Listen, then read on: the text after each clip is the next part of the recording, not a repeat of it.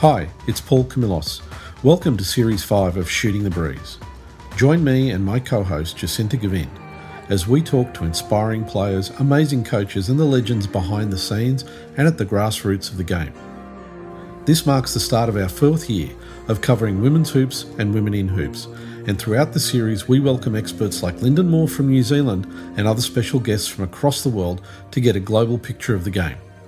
During this series, we'll take a closer look at the grassroots and the passionate people at the community level. And of course, the 30th edition of the FIBA Women's Asia Cup will be heading to our shores for the first time to showcase the best women's hoops in our region. Hit that subscribe button and to show your support, rate and leave us a review on iTunes so we reach more listeners.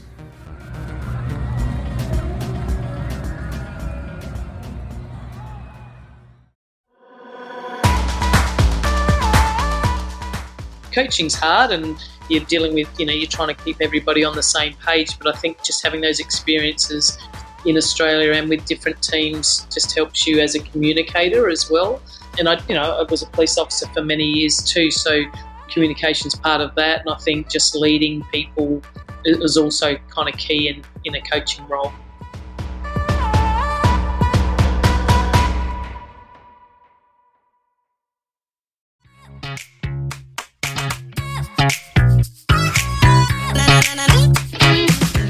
In this episode, we're so grateful to be joined by an Aussie who's doing great things offshore in this Passport pod.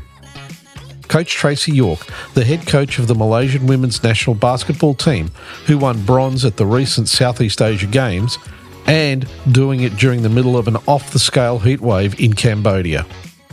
A veteran coach, she's uniquely cut her teeth coaching both men's and women's basketball, including as an assistant coach with the Adelaide 36ers for nearly five years.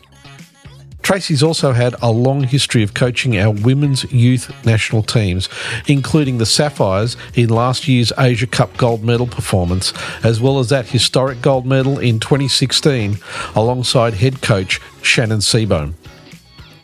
We're so grateful for Coach Tracy patiently walking through a few internet issues during this recording that led to some hilarious outtakes that we'll save for a later feature. Coach Tracy fills us in on her coaching journey, the state of play in Southeast Asia, and some real insights into women's hoops. Enjoy.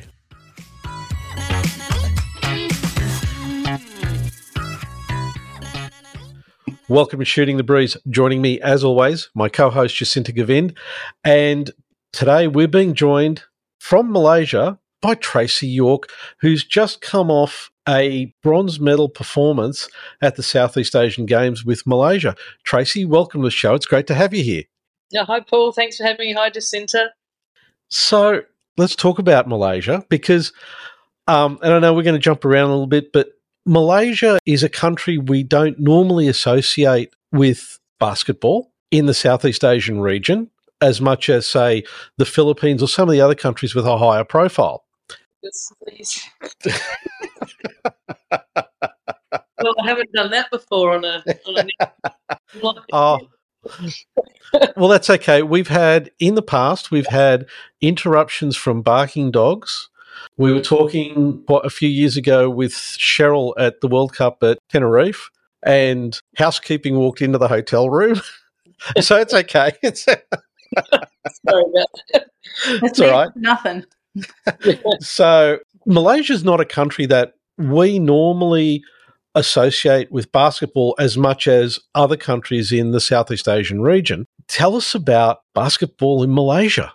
Yeah, well, that's right. Um, back in 2005, I took up the role as technical director for the Basketball Association of Singapore. So I actually spent three years working um, in basketball in Singapore, and then the Singapore Slingers started there, and my husband was team manager and assistant coach with them with Gordy McLeod. So uh, we came back to Adelaide in 08, but I've kept kind of, you know, all your contacts that you know through basketball over the years. And Malaysia reached out last July and said they're looking for a coach, full time coach, to run a you know new uh, program with their women's team. And you know, was I interested? So originally, I had no plans to uh, leave Adelaide or uh, move on or anything like that. But um, this came up, and my daughter goes, "Well, you have to take it." And I'm like, "Well, why is that?" She said, "Oh, you'd be too bored if you stay at home. You'd just couldn't do it. And I said, oh, we could hang out, have coffee, stuff like that. She goes, no, mum, you need to do it. so, um, yeah, I came over for the interview in August and started full time in early September. Do you ha- perhaps know why the sudden interest in basketball and especially women's basketball in Malaysia, given that there was a great coaching opportunity presented to you? Is there more funding in the sport or more interest in general? Yeah, so basically, probably like a lot of associations, it had had a new committee come in and a new president who I was very passionate about basketball and he's very generous and um, he's put in a lot of funding to the sport. And uh, so they looked at what they needed and they wanted to get a coach in, they wanted to get a full time program for the on the female side, and because there's not a lot of comp- local competition for them, and um, yeah, and so we kind of just went from there and started. I basically, you know, have run what I would run in a WNBL program here, uh, so it was kind of quite new to them all, and you know, it was a lot of getting used to. Like we're training and we're doing this many ses- sessions a week, and, but you know, ultimately, what the lead up was, or what we were preparing for, was the Sea Games, and and it all came kind of all came into the process all came to um, be there and you know had a great result. So just talking about you know the program and and the interest how much interest is there in malaysia in basketball generally? Oh, there's actually a fair bit. Like they run a lot of the leagues are run for the men and they are now trying to do some more leagues for the women. Like when i got here i think it was the um, Westport, the Dragons, KL Dragons, Jamie Pearlman from the 36ers. He was a coach here at one stage with them. Um, I think it's definitely growing in stature. We know the Philippines, if, if a Philippine team comes to play in the Philippines, they're mad basketball people. But yeah, we're definitely, it's definitely getting more popular and we get a lot of people to the stadium here at Maba. So they run a lot of tournaments and sometimes that can be just quite full, people just coming to watch. And uh, given 3x3 certainly on the rise as well in popularity, and it's certainly more uh, quite popular in Asia with a higher population density and probably less resources and places to play. So 3x3 is quite suitable. Is it as popular in Malaysia as it's made out to be in Australia? Uh, no, it's getting there. So they they've actually now going to join the European tour, um, which will be over the next couple of months. And I mean, look, just probably size wise, population, certainly in the women, they're not a big race and we, you know, got a lot of guard types, but um, they've definitely started up a three on three program and, and they understand they've got to go play these tournaments to get experience, to find out where they are, to, you know, look at a lot of things. And the same with the five on five program. My recommendation is we need to go out and play a lot more tournaments. Um, so yeah, three on three is definitely they're doing that with the men and the women's side too it's really interesting the way three on three is taking off across Southeast Asia and the way it's also building interest in the five on five game. How do you see this cross promotion mm. helping to develop the game in countries where basketball may not be as popular as some other sports? Yeah, it's interesting. I think the three on three game, um, because it's you know, it's quick. It's a ten minute game. You know, they're doing it at you know shopping centres or they're doing it at places where people are there, and I think that exposes the game of basketball. A lot of people say to me, "It's such a different game, three on three and five on five, but I kind of say yes and no. You know, whilst a lot of countries try to keep three on three players separate to the five on five, but countries like ourselves and a lot of smaller countries, you're using the same players because you have to. You don't have the and even in, you look at um, Australia's three on three team, Anneli Maley, Marena Whittle, Lauren Mansfield, and Alex Wilson, who I had at Bendigo Spirit. Uh, I mean, those players are absolute guns in five on five, and they can play three on three. So I, I, I don't see it has to be so distinct if you've got enough players, and obviously if it clashes with, you know, say Australian team and Opals, you'd separate it. But um, yeah, and so the smaller countries, I think they kind of they do look at the bigger models and say we need to separate. And I kind of say, well, you just don't have the the pool of players, so it's okay to. So in our last part of our preparation, last couple of months here, we incorporated the three on three. So bronze at the SEA Games, first time in for Malaysia. That's obviously a pretty spectacular result. And also, I, I believe you did it in one of the worst heat waves in Asian history. It was hot. Uh, before we left KL, people are saying it's really hot in Cambodia. I'm like, are you guys for real? It's really hot in KL, right? and we got there, holy hell, it just felt like, well, there was hardly any shade, but it was hot, just hot. And because um, I thought they were exaggerating something, and well, it's hot in Kuala Lumpur, so I don't know what they were talking about, similar, but it was like uh, you walk back from the stadium, which might be 150 metres down the road, but there wasn't any shade. It was just sun, and you were just like, I need to go shower. Um, the, the court was not air conditioned, so just had fans. Oh my oh. lord! Our first game was overtime, and one of the players came over and she started to use my shirt to wipe her hands, and I'm like, "Get me a towel! Get me a towel!" So it was, yeah, it was, and even uh, the change room, if you call it that. Um, uh, yeah, they had to bring fans in, and they were pretty warm too. But yeah, it was very warm. and people like you've got to also account for the humidity of those countries as well. So it was like temperature hot, and I imagine the humidity would have been high as well. Yeah, it was just um, yeah, it was. It was. I thought kind of they were exaggerating, but when I got there, I went, oh my, yeah, it was yeah, extremely warm everywhere. Um, so that kind of only you know in your room and hoping that your air conditioning air conditioning didn't break down was the coolest part.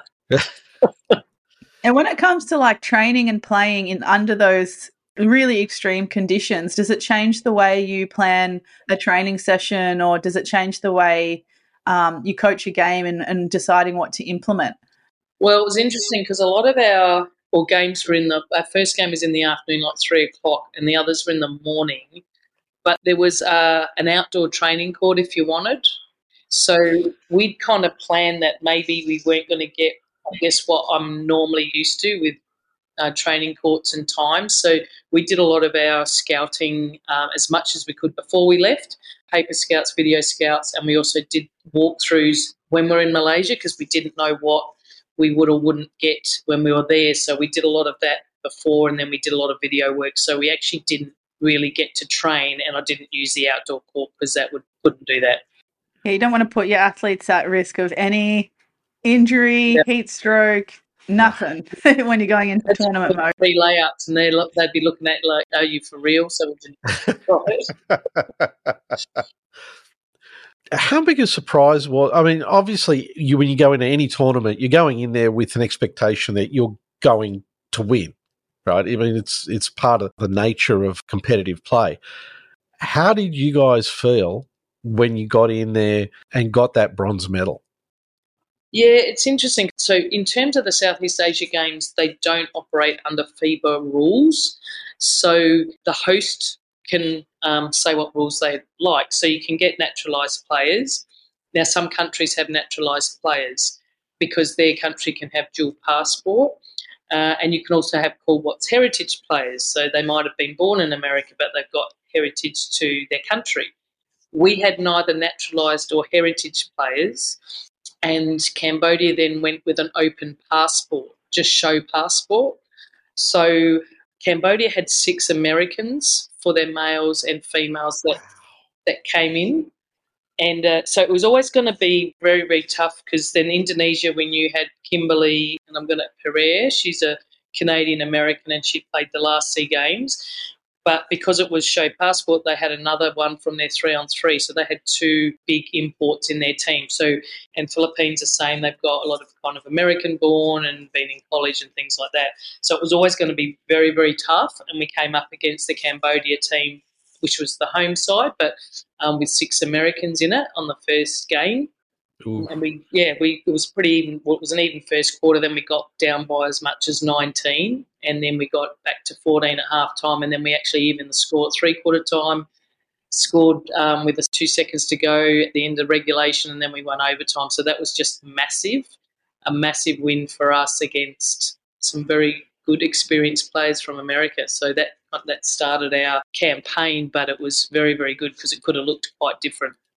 Wow! So I'm guessing with six Americans for the host nation on both men and women's team, A reads to me, uh, someone's done a hell of a job recruiting around the world for this tournament. But also, I'm guessing there weren't any restrictions on naturalized players or heritage players and such. You know, similarly when you know you're picking an opals team and you can only have one naturalized player yeah um, under FIBA rules, of course. But I'm guessing this this sounds like a free for all.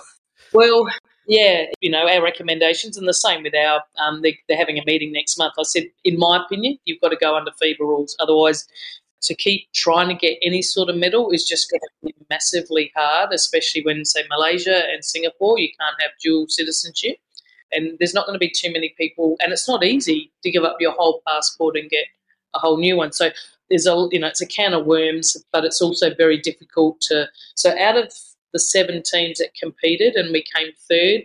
Um, only Singapore and us, I believe, were the only teams with local players in it. So for us to beat Cambodia, to beat um, Vietnam, to beat Thailand was massive. I mean, just it's not going to be an even playing field. And, and then you look kind of on the men's side, and our men were in the pool of Cambodia and Philippines men. Well, those two played in the final. So the best our team could play off for in the men was fifth. It's just, uh, yeah. And in the women, like I think, you know, as we said, we did really well. Like uh, other teams had what they call the heritage players, but in Australia we'd call that that's an import or a player under the FIBA rule. So um, it's just going to get harder and harder to, I believe, to win medals if they continue with those sort of rules and, and a host being able to decide those rules then you can just bring in who and, and Indonesia I think I read and they had a really great team but I think they've been in since 1977 that's the first time they've won gold but their two import players arguably they were fantastic and they were easily 40 points a night between the two of them as bigs easily so we just couldn't combat that and they were they were super the rest of the team was good too and they were well coached but uh, it does make a huge difference and these imports were like fringe WNBA, WNBL, EuroLeague standard. So let me ask you something about that. We talk about FIBA rules, and for Asia to be able to to compete more regularly in international competition, do you think having FIBA rules pretty much across the board is going to help? Because then everybody understands this is what you've got to do at international international competition level. Oh, I think definitely. Obviously, you know, coming through our Australian system and just being involved internationally for the last 10 or 12 years is, to me, you have to, because otherwise, how are you developing your local talent? How are you developing your, um, you know, identification of that talent? And how you're doing things? It's a quick fix to, if you can, you go out and buy a couple of players. It's just, it doesn't help the rest of the your team or how you how you do it. But understandably, there's you know, uh, some thought processes it's just about winning. So that becomes problematic in different events. Coach Tracy York was a real trooper while recording this passport pod. With more than a few internet dropouts interrupting our recording, Jacinta and I would chat while waiting for her to reconnect. We didn't know she could hear us at some point, and we started talking about durian, an exotic Southeast Asian fruit. One day we might release the outtakes, but we had to include the durian discussion before we got back into our podcast. Okay, now before we kind of jump off to another topic, we were just a second ago talking about everyone's favorite fruit, the durian. So, given your time over there, how have you adopted to the durian? Oh well, I'd say I haven't. no, it's not on the menu. It's I walk past it. Like when I was in Singapore, it was actually illegal to eat it. Really? Um, but in KL, you can you can get it, and uh, it's called Eat Street near me. But yeah, no, not even.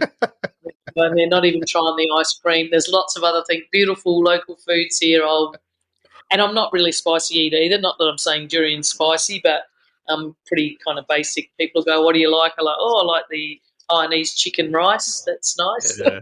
yeah, that's a classic. You can't go past Hainanese chicken rice. That is no, absolutely not. Especially when it's so humid and you finally found like a spot just to sit and chill, whether there's a fan or not. That is just so weirdly refreshing for like a meal. Yeah, yes, a rice and protein based meal. Oh, so delicious. I kind of crave it now that you mention it. yeah. send you a photo later on. Oh, please, please, do. I might have to try and replicate it. The weird, just talking about that Hainanese chicken and rice. Last time I was in Singapore, I was walking past somewhere around Clarke Quay, and they had they had it up from the local KFC. You could get it. Oh, Hainanese chicken at KFC. Yeah, in Singapore. And I just thought that's that's not right. Hmm. Okay, so Tracy, one of the things that you've got is a, a lot of experience with both men's and women's basketball at elite level. Obviously, you know, you're assistant coach at the Adelaide 36ers, you were the head coach of the Lightning. How do you feel that that experience has helped you not only here coaching here in Australia, but also internationally? Yeah, I think um, yeah, the journey's been quite, I guess, different, and yeah, I've always, for whatever reason, just coached men and women, um, and obviously being with the Sixers for quite a few years, and then being a WNBL coach, I just think probably just experience in those programs, experience dealing with people, communication, people issues, whatever. I think that just helps you in your, I guess, you know, the older they get, the more experienced you are. I'm not saying there's, you know, a- anything that's ever not difficult about coaching's hard and you're dealing with, you know, you're trying to keep everybody on the same page. But I think just having those experiences in Australia and with different teams just helps you as a communicator as well.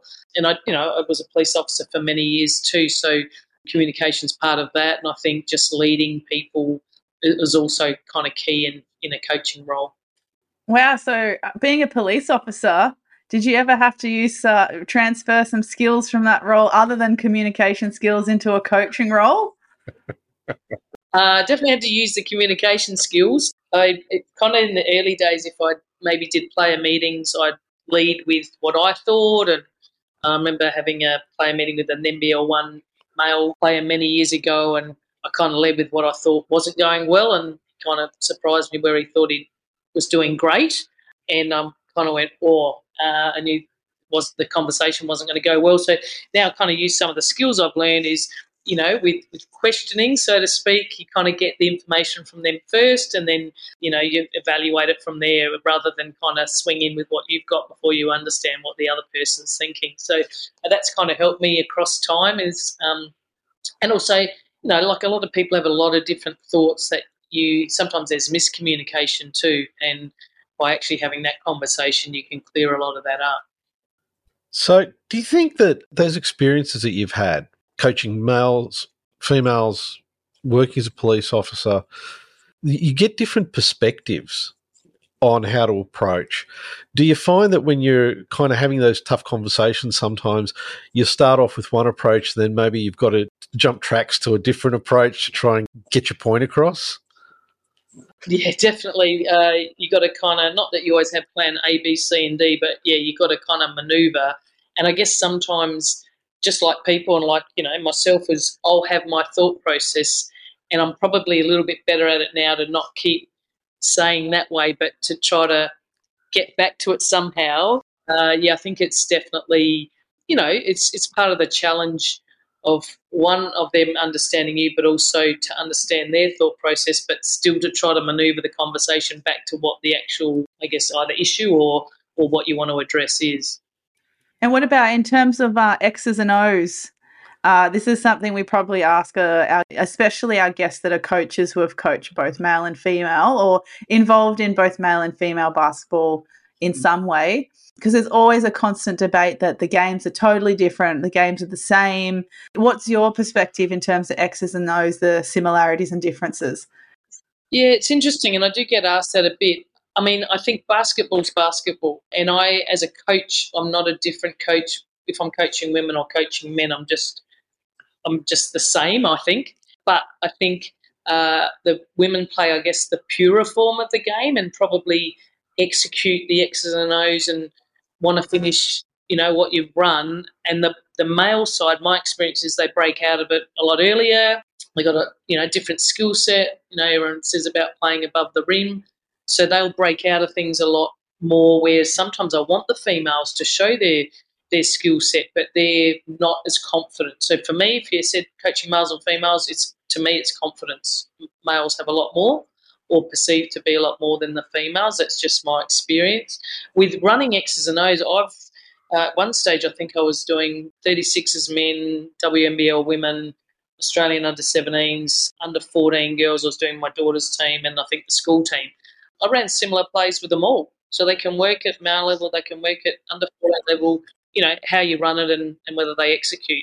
But, you know, I think it's very similar. It's just if people haven't had that experience across both genders, they might think it's different. But basketball's basketball's just about how they, I guess, finish things, or you know, everyone loves watching the men dunk, and but women can't dunk, so that's just you know we, we don't uh, as a rule, but but we do so many other great things and, and can play a great game of basketball too. Mm. And the confidence thing's really interesting because we've also uh, touched on the fear of failure that often plagues uh, female basketball, especially when you're coaching juniors and you're trying to encourage junior female athletes to break out of the mold a little bit, push themselves a little bit more. There's that fear of failure that always holds them back. So it's really interesting you brought up the main difference between the men and women you've coached is that confidence in their abilities. Yeah, it's crazy. It's just so much. And I remember when my daughter was coming through, I go, well, why don't you, you know, I know you can do whatever. Why aren't you doing it? She said, oh, because people will look at me and think I'm showing off. And I'm like, well, you're not. But we'd, we'd go to, um, you know, like uh, long weekend tournaments and, you know, games, whatever, and we'd get there early to watch her and say there'd be a boys' team playing or warming up. And I'd just say to my husband, just check out the boys warming up compared to the girls warming up. Boys are putting it behind their back and throwing it here and doing all this stuff, and the girls are just doing a straight layup. If you just go watch them, you watch them in the classroom, in the kindergarten. There, I found it was night and day. But I don't know how. I don't think we can change it. But I'd like to the females to be more confident. Suzy Batkovic was probably the most confident. She'd just say, "Give me the ball, give me the ball, and I'll do it." And I'm like, yeah, I know, but you're missing your shots at the moment. Can you pass it? No, no, just give me the ball. she was very confident and was a great player, but there wasn't a whole lot like her with that type of confidence, I didn't find. Well, I mean, it paid off. She's got the MVP trophy named after her now, right? well, that's right. I mean, she was just like, yeah, I can do it. Just get, yeah.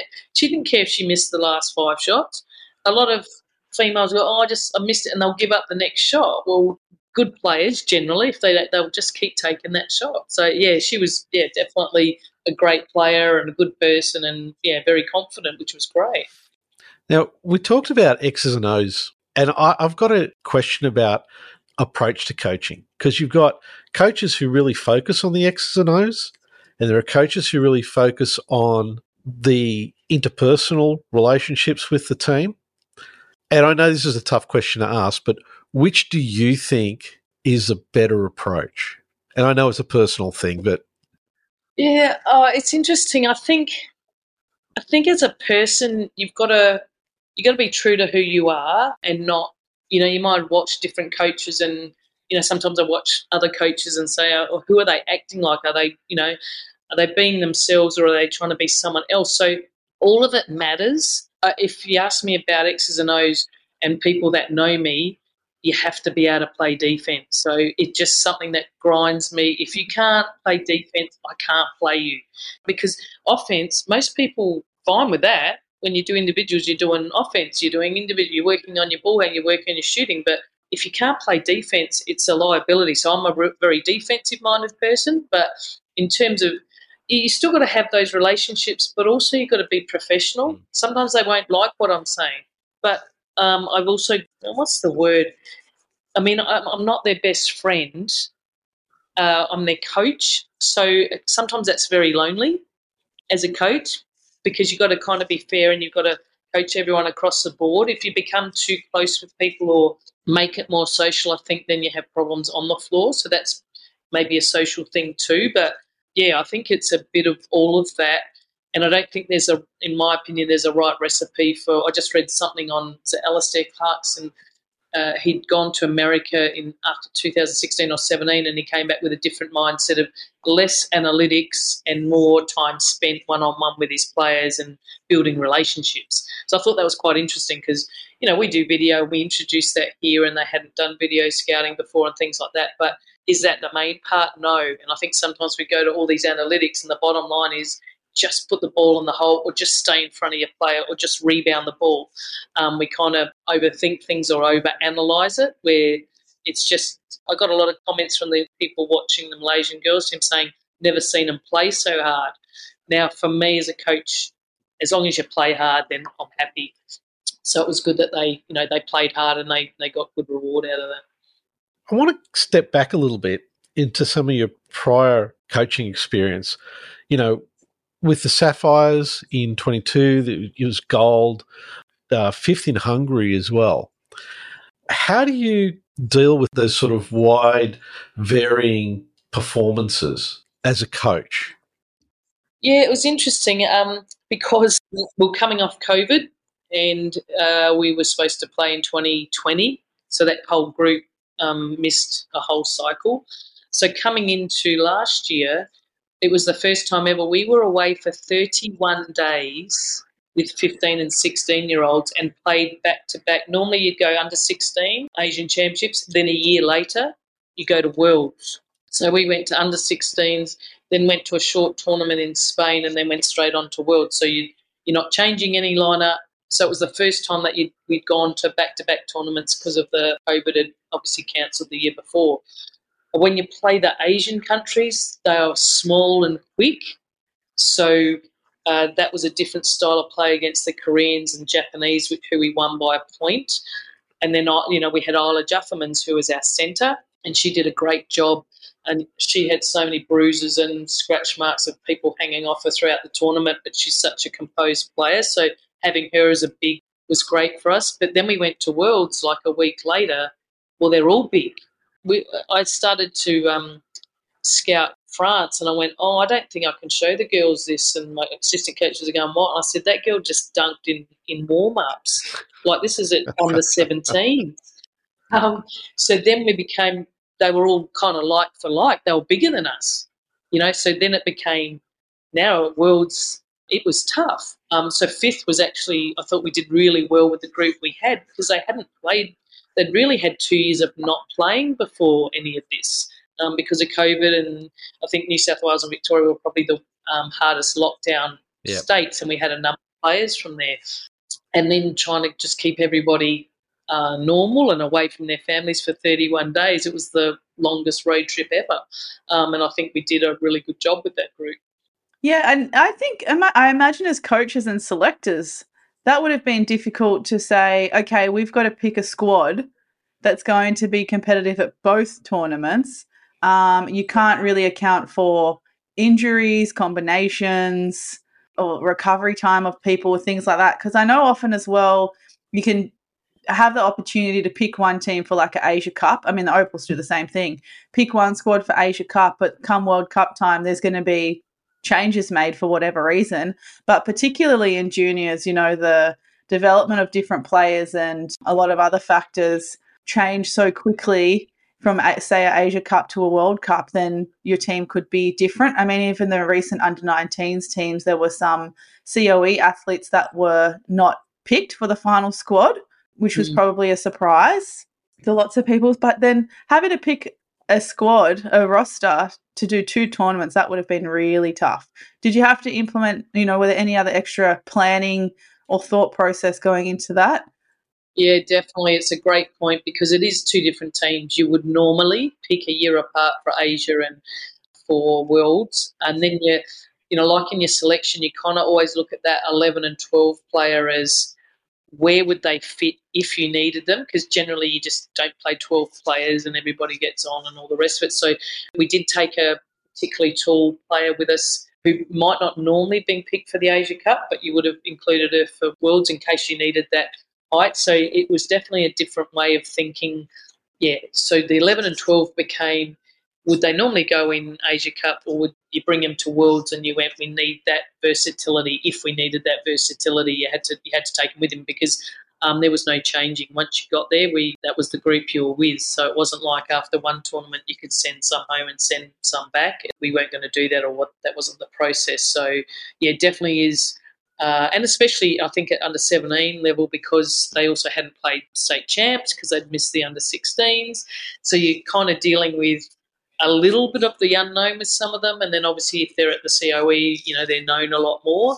And there was uh, one of the girls; she wasn't even in the squad, and I went to the Ballarat um, under 18s, and I said, "Oh, I'd like her in the you know the camp," and they're like, "Oh, well, she hasn't kind of been on the radar," and I went, I like her. I think she's good, and we popped her in the camp, and um, she was probably one of our best trainers at the camp. And then she went on and made the team, and that was years ago. It was kind of similar. Monique Conti, we saw her at nationals, and she was coming off the bench for Vic Metro, we're like, "Oh, we like her." We brought her to camp. She ended up being World All Star Five in 2016 so yeah, about that, you know, talent ID and just having different people's views on it and having a look, I think is important. But it was a different. It was certainly different last year to only have a couple of camps and then okay, now we've got to pick a group to go away for two major tournaments.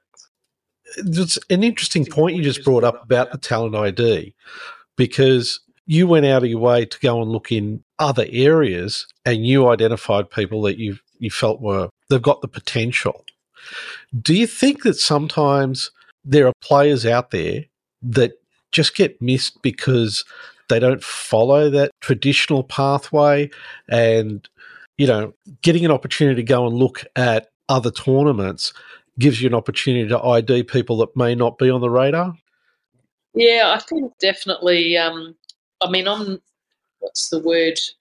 Uh, I've always just if I see something and and like it or and I think it's important that we have that array of people having that eye for the talent ID because it's, as you said, it's some people just go, no, it's this one, and we'll, you know, and they're here and here, and I go, but I like that one. Uh, and I've kind of always done it, even when I did state teams back in the late 90s and 2000s. I kind of, uh, with my coaching director, I'm like, no, I want, I want her in. I'm like, well, why? Well, I, I'm telling you, I like what I see, and I like and some of those people made the team. And I think, uh, you know, you don't make a lot of friends either. Sometimes when you say, oh, you know, I, I want this person in or I see it a little bit differently. But I think it's important that if you can, and, and to bring them to a camp, you've got enough. It's good. I think then you can expose them and then they can run uh, with what they've got and they're exposed and we get to see them. And I think it, you know, for me, I've always done that I think sometimes, yeah, I think we do miss miss players definitely, and you hope that they keep working hard to kind of get breakthrough at some point. Yeah, and like you know, you mentioned Monique Conti being a bench player for Vic Metro, and now she's a dual professional athlete. You know, across two codes. Yeah. And I, I imagine it would be really interesting if you see a talent like that, giving them the opportunity to go to even an Aussie camp where they're under a different system. They're their own responsibility. They don't have to be so limited and restricted to being a bench player, playing a certain way under the a, a one particular coach's instruction. They'll have a bit more freedom to showcase their talent. So imagine if they didn't get that opportunity and you wouldn't be able to you wouldn't be able to see it. Yeah, I think um, yeah, like Monique, you know, it was like April for the 18s, and we brought her in for a May camp, uh, we played Worlds in July. She came off the bench. She was great, and she ended up being a World All Star five from the bench, like nominated from other coaches, which is just outstanding. And obviously showed we had a really good team, but that's really unusual. And then, as you said, she's gone on to be uh, dual, you know, WNBL, AFLW. Um, she's a great athlete, great love her. She's great. Call her a kid. She's probably not a kid anymore. but, um, but I think that was one that you know wasn't necessarily you know on the radar earlier than, than that, and then she got her opportunity and she was fantastic. You know, obviously, with everything that you've done, there's got to be something that you find really challenging about coaching. What is it for you that you find most challenging? Yeah, uh, sometimes I think, and I said to my daughter, oh, I think I'm going to retire soon. And she goes, why? And I'm like, just to get people to work hard, play hard, and do their job. It's, you know, like just overall with a lot of teams and males and females, like you come to the court and like, uh, you need to work harder. Like, should I have to be doing that? I want to do the X's and O's and I want to do the drills. But sometimes just uh, pushing people to run harder, to play harder, to take a charge. Just it's just I, I, sometimes think, oh God, am I getting too old? I don't know, um, because that frustrates me at times. And you know, even like in professional, in the men's or women's, you either get paid a lot or you don't get paid a lot. It doesn't matter if you work at KK Supermarket or Woolworths. I mean, you do your job. So I said, but this is a great job, sport. So to kind of get people to be up for training is tiring. if you have to. I think that's fair enough. Like, especially when you're coaching professional teams, it should already be like a unspoken rule that when you come to training and games, you're always putting in 100% effort. It shouldn't have to be something that, like, it's a standard expectation when you come to any kind of training, I feel like. So I understand your frustration when you're like, do I really have to coach the effort into you again today? Mm, mm. And it's kind of across, like I did NBL one last year with the Centrals men, and, and not so, but just even NBL one, like my daughter trains and plays. I said, but even for two sessions a week, don't just people roll in like, oh, I've been at work. I don't care. You, I've got you for an hour and a half or two hours just train hard and play hard, and then I don't care what you do in between the next time I see you. But because it kind of um, it has an effect on how the trainings go, how other people are, and yeah, so probably got me on a bandwagon now. But um, yeah, I just think whatever it is you're doing, then do it well and put in the effort when it's a, a team thing. And then if you want to go home and put your feet up, don't care. Like, but when you come to the session, then make it good or try as hard as you can. Yeah, it's part of the commitment. When you commit to a team in a season, you got to commit 100% and, and your best 100% of the time. And I remember the last time I played Waratah, you know, which was just before it was NBL one. And it was, you know, oh, I can't come to training because it's my auntie's birthday. Oh, yeah. What's like, crazy. It's yeah. Tuesday. Yeah. Have it tomorrow. Yeah. Have it any other day. like, like, none of those things. I just go, and like go and have your cake after train. Like, yeah, all of those things. I just go, mm. no. Yeah, I don't get it. I don't understand it. I don't like ah. it. It's like I think I remember with Joey Wright for the Sixers. Someone came and asked to go to a wedding. He goes, uh, no. Uh, if it's a funeral, I'll, I'll think about it. But no, tell them not to have the wedding on, on a game day. Well, you know, like, so it's it's kind of yeah, it's your job, and you just yeah, I don't know, maybe it's different generations, but I don't, I don't know, I don't think so. It just kind of people are a bit different. You go, no, that's not it. You commit, then you commit. Do you find that level of commitment varies depending on the level of competition? So, like, you know, the further up the elite ladder you go, the less likely you are to encounter that sort of behaviour? Um, yeah, potentially. I mean, I know, say with NBL one, you've got some people that have been there a long time, or some that you know maybe won't get as many minutes, and then others that want to make NBL or want to be WNBL. So they're coming in and they're like, "Come on, let's you know, let's go," and the others are like, "Oh, you know, yawning and like, when's this over?" So I think it does, and people's uh, motivators, you know, that we're not all the same of how we're motivated to do things. So yeah, definitely can be an issue. And I, I try to have it is we're all here for the one thing. We're all playing for X club and our job's to do our best for this club. Whether you're going to get minutes or not get minutes, no one's, you know, I never guarantee anybody minutes or what I'll do, but I'll guarantee if you work hard, then I'll do my best to, you know, play you and get you on. And and the same with the ones that maybe have WNBL or NBL aspirations they got to kind of cool it a little bit too because sometimes they're coming in like, you guys need to do this for me. And I'm like, no, no, hang on, let's just drill it back a bit. We're all here to play this game and do this. And if you're going to be good enough and you do enough work, your name will be put forward and then someone else can make the decision on that. If you're going to give an aspiring coach one piece of wisdom, what would it be?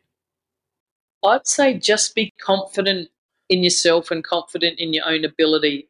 Because if I probably take my journey, there'd be a lot of people go, or how did you get that, or why did you do that, or how did you get that? But I mostly sought the opportunities. I asked about them. I put myself forward.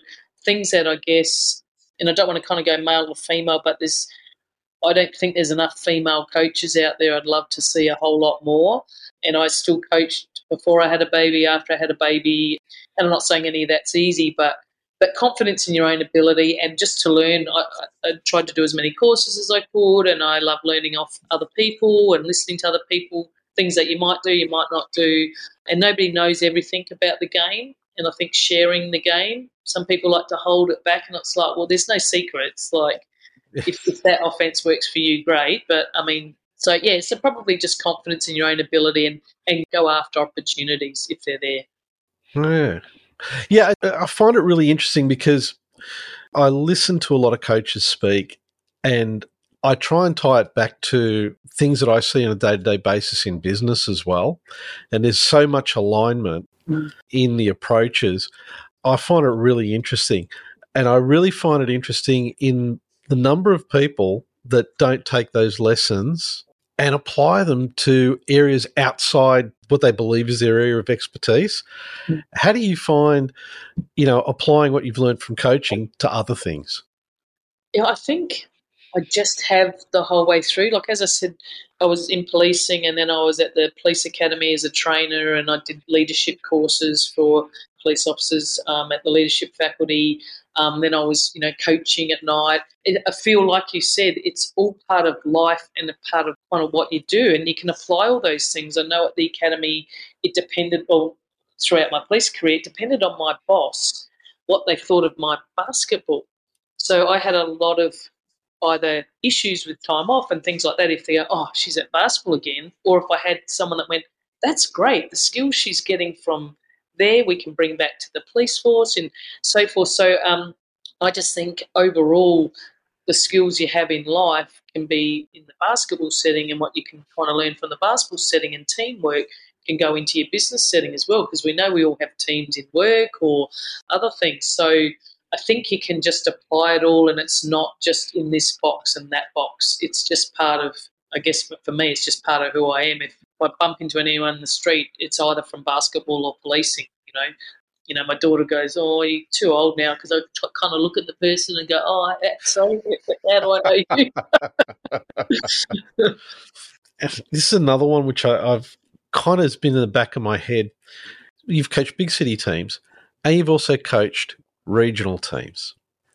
What's the difference that you've seen in the fan engagement between big city and regional? Yeah, it's a good question. I think when you look at regional, you know, it's generally people that know everybody a lot more and maybe more invested in the team, but also they want to look for their own, like where are our country play, where are our players there? But if you're in a national league program, because I'm hearing a little bit of this I think, you know, at WA, at Cairns, at Bendigo, they're going, where are our players? But if you're in a national competition and you want to win, sometimes those players aren't always good enough to be in there. If they are, yes, but they, oh, we want them as DPs and we want them. So sometimes the pressure on that, if you're in a bigger city team, you know, so like Adelaide 36ers, you know, at this point we haven't had a whole lot of South Australian players in that team, but they're playing elsewhere. But people kind of don't see it as much because it's a bigger, you know, bigger towns and bigger places. So I think sometimes the country teams, and they also suffer a little bit, I think, from, you know, the capacity of money, just following it a little bit for free agency. And I saw DJ Hogg, I think, has gone from Cairns to Sydney Kings. Part of me feels a bit sorry, but I don't know, you know, for Cairns is was it just a much bigger budget and you know that he left there because he was a great pickup for them so and, and kind of those stories are all around the place a little bit. But I think sometimes it's harder for those regional teams to actually keep the big dog for as long because other teams, perhaps bigger city teams and maybe with more money, they're a bit more inviting. Yeah, and then those regional teams sometimes are seen as a bit of a stepping stone for a younger athlete's career. Um, me growing up and living on the Central Coast, we have the Central Coast Mariners in the A League. I don't follow it. My mum does. She tells me all the bits and I hear, you know, listen from time to time. But essentially, one of her biggest gripes is, uh, well, points is that uh, the Mariners are really good at finding local talent and fostering that local talent. But then all of a sudden, they have a breakout season, similar in the way of your DJ Hogg, your Keanu Pinder's been on the rise the last couple of years and then they get cherry picked by the bigger clubs, you know, instead of sticking around to these regional teams with a smaller budget, but perhaps a little bit more care into their looking after their players and the development, and then see you later. Yeah, I think that's definitely has happened. You probably could, you know, off your top of your head, you could probably pick out 15 to 20 that it's that's happened and it's hard because then those clubs and teams have to then find the next person that you're worried the next year, the next big dog's going to come in and ta- and sometimes, you know, I know um, when I was at Bendigo, a lot of players were going, "Oh, I want, I want a roster spot." I'm like, "Well, no, I might be able to, might be able to, you know, offer you the DP spot." Oh no, I'm looking for roster spot. Well, they get picked up anywhere else on a rostered spot.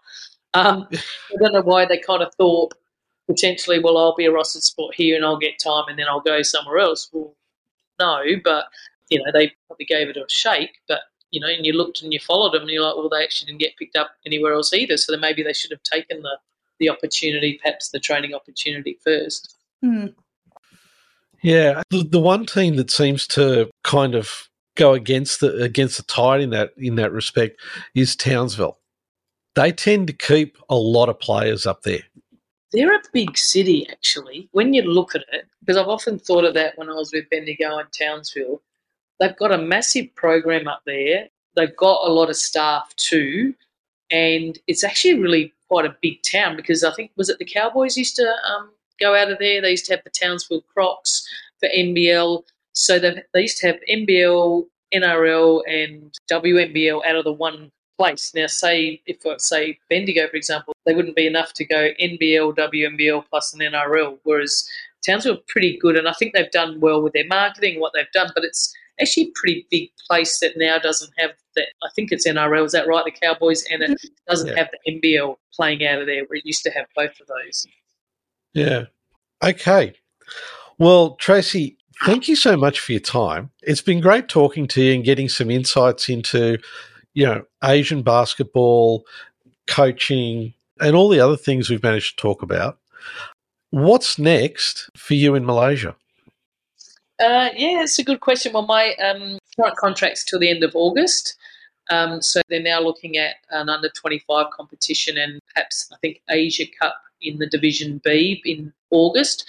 Uh, so we're getting kind of a bit of a ceremony for SEA Games. and Then we'll look at what more some more planning next week. Post there, I think we just got to kind of look at overall how the program runs because generally the next SEA Games is May 2025. So it's quite a long way away when there's not a lot of competition in between. So, yeah, I'm not sure how to look after August. So I could be anywhere. I could be back at home. I could be here. I don't know yet. Okay. Well, look, good luck with however it turns out, Tracy. Thanks so much for your time. And we'll really be looking out to see how things develop for you. No, thanks very much. It was great meeting you guys. Um, yeah, thanks for having me on, and it's great having your support. I think once I worked out Instagram and stuff like that, I'm like, oh, there's some people following us. Absolutely.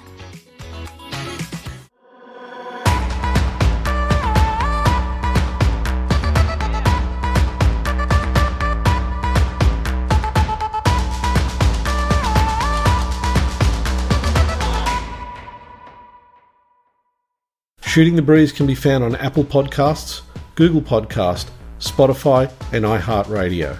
Don't forget to subscribe and share the podcast with all your friends.